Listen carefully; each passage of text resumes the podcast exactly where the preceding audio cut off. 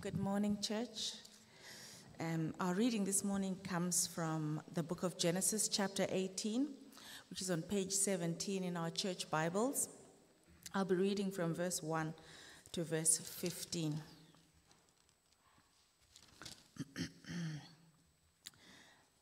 the heading on the portion of scripture says the three visitors. The Lord appeared to Abraham near the great trees of Mamre while he was sitting at the entrance to his tent in the heat of the day. Abraham looked up and saw three men standing nearby. When he saw them, he hurried from the entrance of his tent to meet them and bowed low to the ground. He said, If I have found favor in your eyes, my Lord, do not pass your servant by. Let a little water be brought, and then you may all wash your feet and rest under this tree. Let me get something to eat so you can be refreshed and then go on your way, now that you have come to your servant. Very well, they answered, do as you say. So Abraham hurried into the tent to Sarah. Quick, he said, get three seahs of fine flour and knead it, and bake some bread. Then he ran to the herd and selected a choice tender calf and gave it to a servant who hurried to prepare it. He then brought some curds and milk and the calf that had been prepared and set these before them. While they ate, he stood near them under a tree. Where is your wife, Sarah? They asked him. There, in the tent, he said. Then the Lord said, I will surely return to you about this time next year, and Sarah, your wife, will have a son. Now, Sarah was listening at the entrance to the tent, which was behind him. Abraham and Sarah were already old and well advanced in years, and Sarah was past the age of childbearing.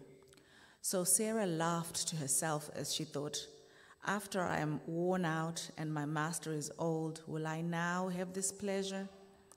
Then the Lord said to Abraham, Why did Sarah laugh and say, Will I really have a child now that I am old? Is anything too hard for the Lord? I will return to you at the appointed time next year, and Sarah will have a son. Sarah was afraid, so she lied and said, I did not laugh. But he said, Yes, you did laugh.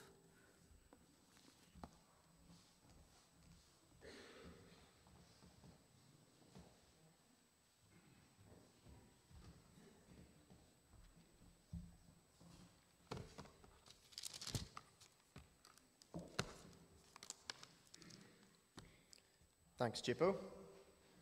Let's pray. Father, we really pray that you would be with us as we come once again to the story of Abraham and Sarah in Genesis. Help us to learn a little bit more about you and your ways and about ourselves. In Jesus' name we pray. Amen.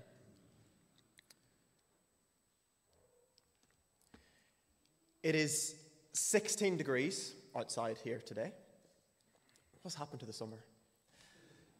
In Mamre, it is 32 degrees. And that is where we meet Abraham and Sarah in this story. At the entrance of his tent, he stands in the heat of the day in the great trees of Mamre. So, can you remember the story of Abraham and Sarah so far? The main thing is that they have been waiting years and years and years to have a son. So far, they've not been able to. And now, as Abraham is 100 years old and Sarah is 90, we know it's nearly time. You see, they have just very recently been told it's nearly going to happen. You see, Genesis 17, which we looked at last week, Abraham was met by the Lord and told, within a year, you're going to have a son. And he still hasn't had it. But if Abraham's heard that and he knows his biology, he would know that, okay, from then, within three months, Sarah's going to be pregnant. So every day, they are so close. But they're still waiting. And I bet if you're 100 years old On days like this, in the heat of the Israel sun, even three months can still feel like a long time to have to wait. So, as we look at this story, as we look at Abraham, mainly verses 1 to 9 for him, and then Sarah from 10 to 15, I want us to ask a couple of questions. When we're looking at Abraham, our question is why the wait? Why has God made them wait this long? And later on, when we come to Sarah, our question is why them? Why her, an old, barren woman with a hundred year old man? So, Abraham first. Why the wait? The great trees of Mamre, back in Genesis 13, we're told that that's where Abraham had settled and that's where he had built an altar to the Lord. So when we hear that he's there, I think we're starting to think, okay, things are going to happen. Maybe he's going to meet the Lord again. And 18, verse 1, the Lord appeared to Abraham. I think this is the heading of this story. And so we are told, as the reader, straight away, the Lord is about to appear to Abraham. And we're told um, a little bit later on, partly in our chapter, but even more clearly next week and the week after, in, later in 18 and 19, that this is the Lord plus two angels. That's who the three visitors are. And I'm not sure when Abraham realized who it was, but I think there's good signs that from early on he at least knew they were from God. And that's why he welcomes them the way that he does. And so here he is, sitting waiting at the entrance to his tent. Can you feel that 32 degree heat? He's probably about to doze off. It's probably quite a precious time of the day for him as he rests and just tries to take a break. But then suddenly he looks up, and out of nowhere, three people, three men, are standing nearby. And did you notice how he reacts when he sees them? Now remember, this is Abraham. He's 100 years old, and this is in the heat of the day. And he hurried, he ran to go and meet them. And he bowed low to the ground. He is welcoming his guests with excitement, with energy. He calls one of the guests in verse 3, My Lord. Now, this is not God's covenant name, so maybe he doesn't realize that this is God himself. But maybe this is a sign that he recognizes that they are superior to him. There is a greatness to these men. Maybe the way that they appeared suddenly made him think that as well. Abraham has met the Lord before, so maybe he, he's got an idea of what it's like when the Lord comes to meet him. He says that he wants their favor. I think he's shown that if they will stop and stay with him, he would feel privileged, honored to be able to welcome such important guests. By now, Abraham is rich. We've seen that. He's, he's got men, he's raised an army in the past. So he probably looks at a lot of people and thinks, I'm, I'm the higher one here. You would be privileged to spend time with me.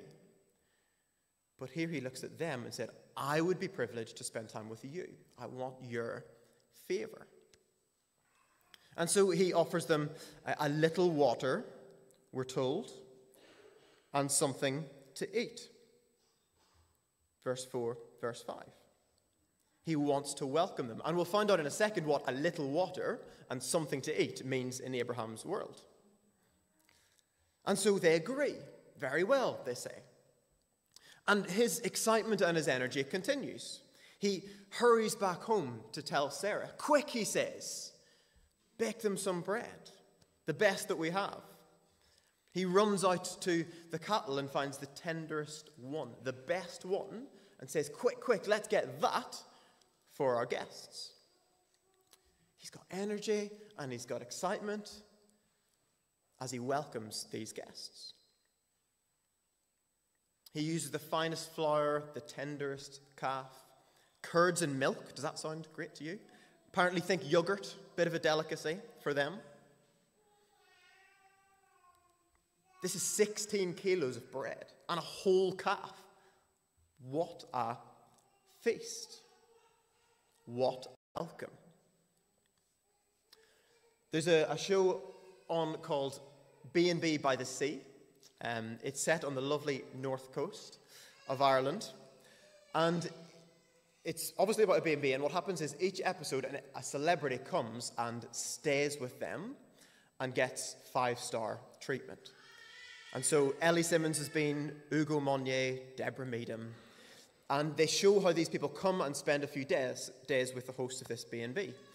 Lovely room by the sea, the best room in the house, a world-class chef cooking for them. But I know someone who has been to that B&B herself.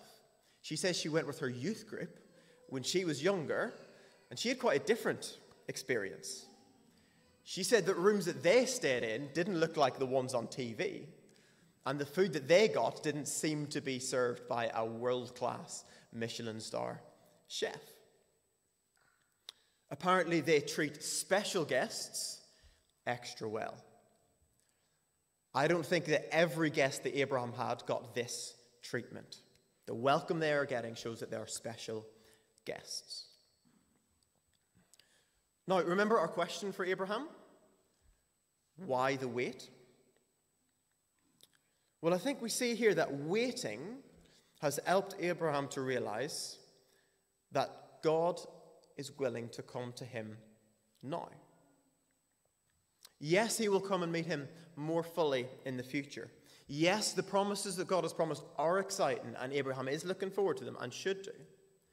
But as, as he is waiting for God, for his promises, I think he has realized that when I get a glimpse of God now, when I get to meet God himself now, I realize he is the best thing that he has promised.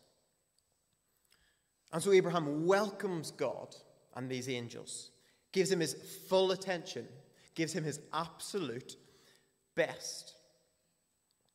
And look at the energy that he gets from it, it helps him wait. wait. In this moment, Abraham, whether he realizes it or not, is appreciating the giver and not just the gifts. Maybe as you've learnt about Abraham and Sarah over the last few weeks, you can relate to their journey of faith. Maybe you've heard God's promises. Maybe you believe God's promises. Maybe at times it feels like a long wait before they come true his blessing, promise of family, promise of a home. Abraham is learning that God is the best thing that he has promised. In Luke, in the New Testament, Luke 19, a different man is described as a son of Abraham. Any idea who? I'll give you a clue. He was a very little man. Second clue, he climbed up a tree. You know the song?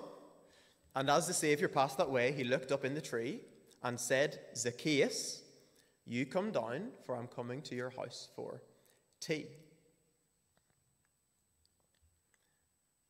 At times, the things that God has promised might feel like a long wait.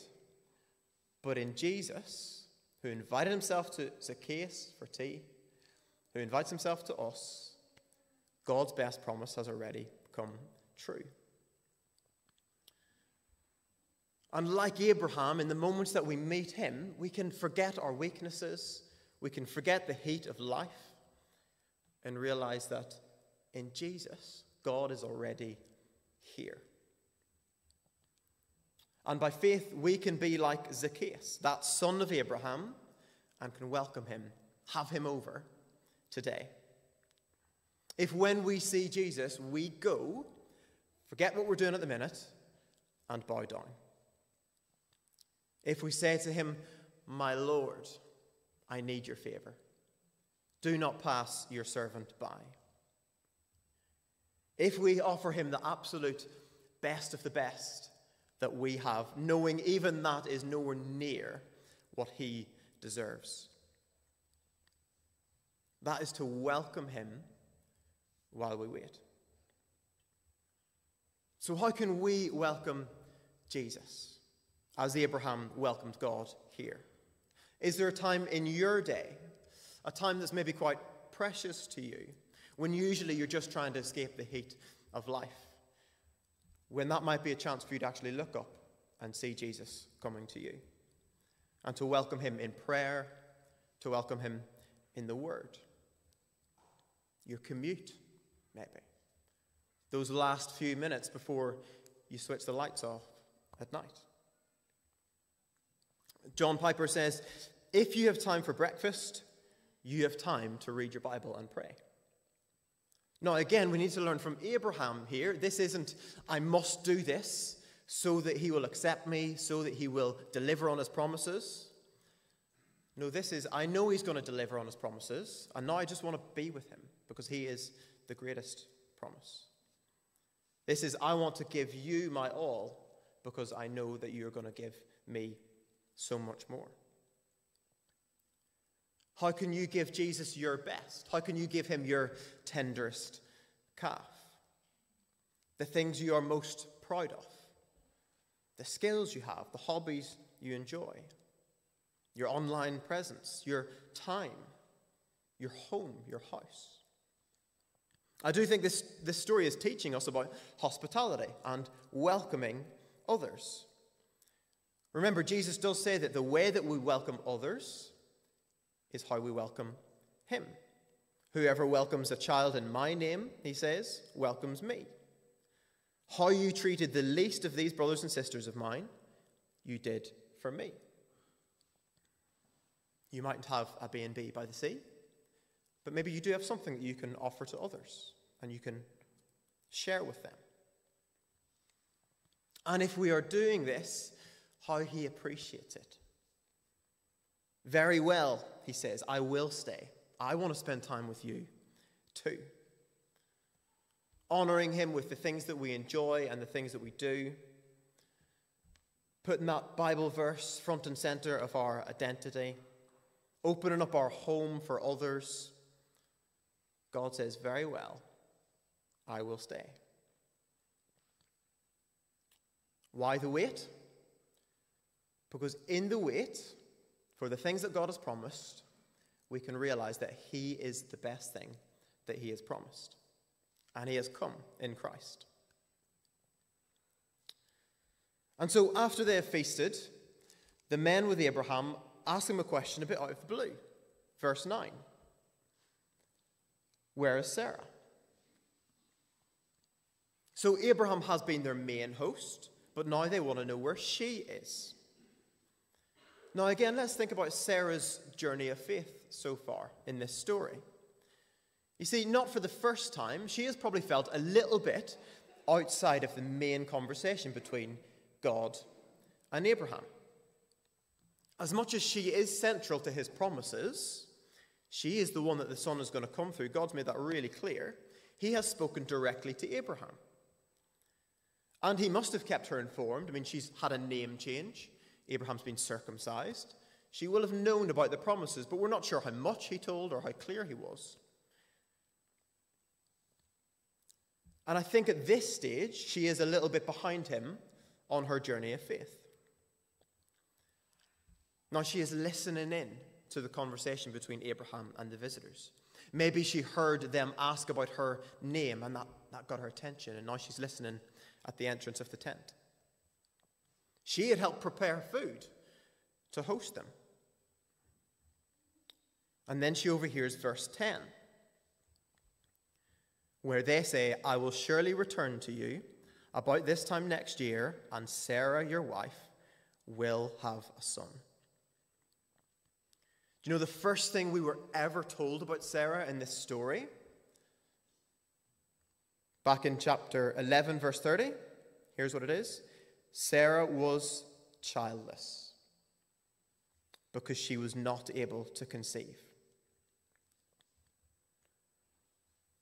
Years later, verse 11, we're told once again she is now past the age of childbearing. She is old. In her own words, verse 12, worn out. And she has tried and tried and tried to have children. Tried and tried and tried to give Abraham the son that God has promised, the family that God has promised. Imagine how it felt for her to be unable to deliver in that. They have failed and failed and failed. And we know that they had given up. She had given up by the time we got to chapter 15, which was 15 years ago, by the way. And she said to Abraham, Do you know what? I can't do this. Take Hagar, our servant, instead, and go and have a child with her. And so, can you blame her for not feeling a bit more confident and hopeful at this stage, all these years later? Any Wimbledon watchers today? Finals on this afternoon. If you watch on the BBC, you will have missed the presenting of Sue Barker. She was a great presenter and she was a very good player. Best she ever did in Wimbledon was get to the semi final, but she never won it. Now imagine, now that she's quit presenting, um, her old coach took her aside a couple of years ago and said, Sue, do you know what? I think this is your year. I know, I know, I know you've been retired for 30 years. I know you're 67, but I really think this is the one. I think you should enter Wimbledon and you might win it. She would have thought, ridiculous, impossible.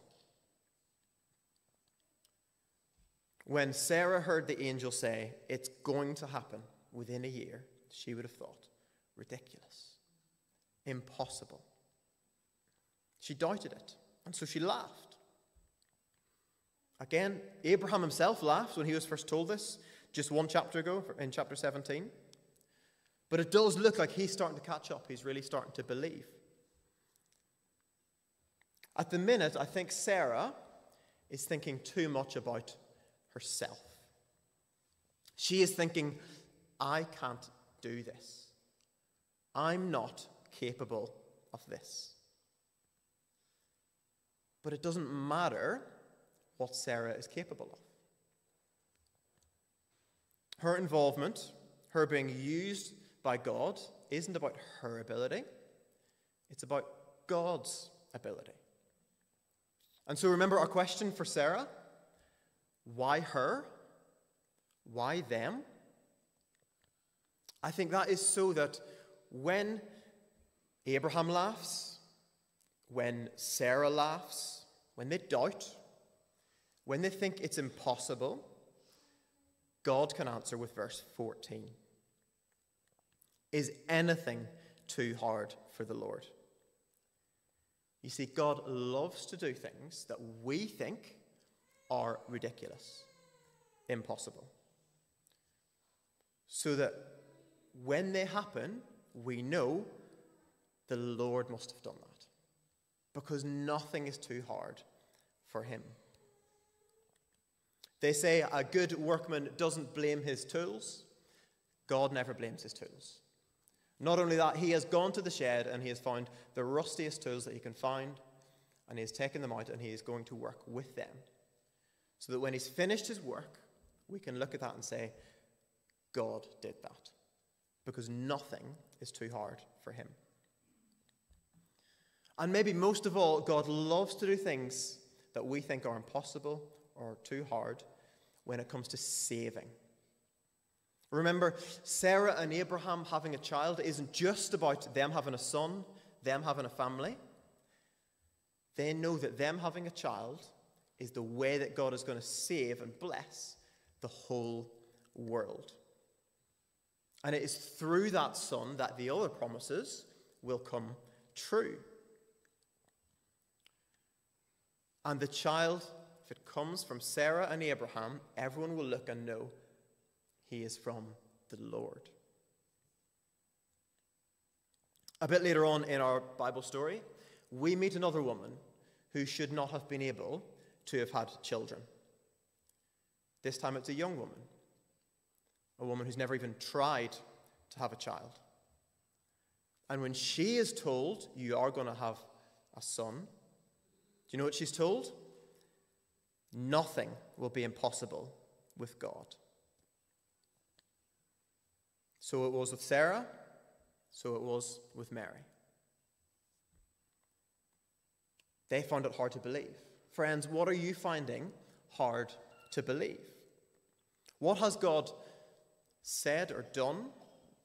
What has God said that He will do that's making you laugh, that's making you doubt? Ridiculous, impossible. Did God really send His Son, Jesus, God Himself, to save the world, including me? And now I'm supposed to follow Him, and He's going to forgive me for all my sins and change me and make me like him? Is Jesus really going to come back and bless the whole world? Is he going to come back in judgment? Next week, we're going to see that as well as blessing Sarah and Abraham and their children, these angels are going to judge the world. Is he going to come back and bring all of the other promises, family, home, fully true? Is God really going to bless the world through his people, the church, people like us, people like Abraham and Sarah? Surely I'm not able to be a part of that. Surely he would never use me. Surely that weakness I have or that sin that I have is going to make me useless to him. But it's not about what we're able to do, it's about what God is able to do. Is anything too hard for the Lord? Maybe you've got a friend that you're trying to lead to Jesus, but you just can't persuade her to give up the things of this world. And maybe you're really struggling to live a life that shows that following Jesus is different and attractive and better. Maybe you're trying to raise children in the faith and you're just feeling like I'm one voice in a hundred. I can give this a go, but I can't do it well enough. Is anything too hard for the Lord? Grosvenor magazine came out just last week. I think they're at the back, as Richard said. Do grab one. First page. Let me read what it says. For over a month, I couldn't get out of bed in the mornings. I was unwell, incapable of doing anything. I learnt I'm weak, but God is strong. The headaches remain but are managed by some great medication. Although I would love them to go, they are also a gift from God that remind me of my weakness and that I am made to be dependent on the strong God. That's from Ed, our own pastor. You're not allowed to tell him that I quoted him in the one week that he's not here. God has always used weak people. God made Gideon get rid of an army so that he could show that he would win the battle. He used little David that people laughed at to defeat big Goliath. Paul writes in 1 Corinthians 1 the weakness of God is stronger than human strength. And when he's talking about his own struggles and weaknesses, again, Paul writes, 2 Corinthians 12, verse 9, this is, My grace is sufficient for you for my power is made perfect in weakness. So if you are doubting like Sarah, then you can know that the Lord can use you because nothing is too hard for him. Remember her question with Sarah? Why her? So that we would know that nothing is too hard for the Lord. Now, as Sarah was listening in, we're told she laughed, but we're told she laughed to herself. But her doubts, they were known by the Lord. You see, He knows us. He knows our struggles, He knows our doubts all the way in here. He can see that. And it's amazing how He acts. He's, he's interested, He asks about them. He invites us to bring them to Him. And the good news for Sarah is that despite her doubts, her fear, even her lying, despite her barrenness, despite her age, God is still going to use her. Have a look from verses 12 through 15. Count up how many times the word laugh appears. It's just been repeated, isn't it, that she has laughed? Four times. And we were told in 17 that the son that they're going to have is going to be called Isaac, and that Isaac means he laughs. Now, in our language, sometimes a name can mean something, but it's not, it's not actually the same word. Whereas for them, the word Isaac actually was the word he laughs. Which means that every time that we're reading this, the, the word laugh is mentioned. What's she hearing? Isaac, Isaac, Isaac, Isaac. The promise is still going to come. And in the end, we're told that Sarah does have real faith. Hebrews 11, verse 11, tells us about her. By faith, even Sarah, who was past childbearing age, was enabled to bear children, because she considered him faithful who had made the promise. Why them? So that they would know, so that we would know, nothing is too hard for the Lord. Abraham and Sarah continue their journey of faith, and they are nearly there, like marathon runners who can see the finish line. Why the wait? So that they could welcome God and not just his promises. Why them? So they would know that nothing is too hard for the Lord. Amen. Let me pray and then we'll sing. Father, we thank you so much for the story of Abraham and Sarah. We thank you for how you used them in such a special way. We thank you that we can learn from them, and we pray that you'll help us to see how your promises come fully true in Jesus, your Son. In his name we pray. Amen. Do stand as the band come up and we'll sing, All my hope on God is founded.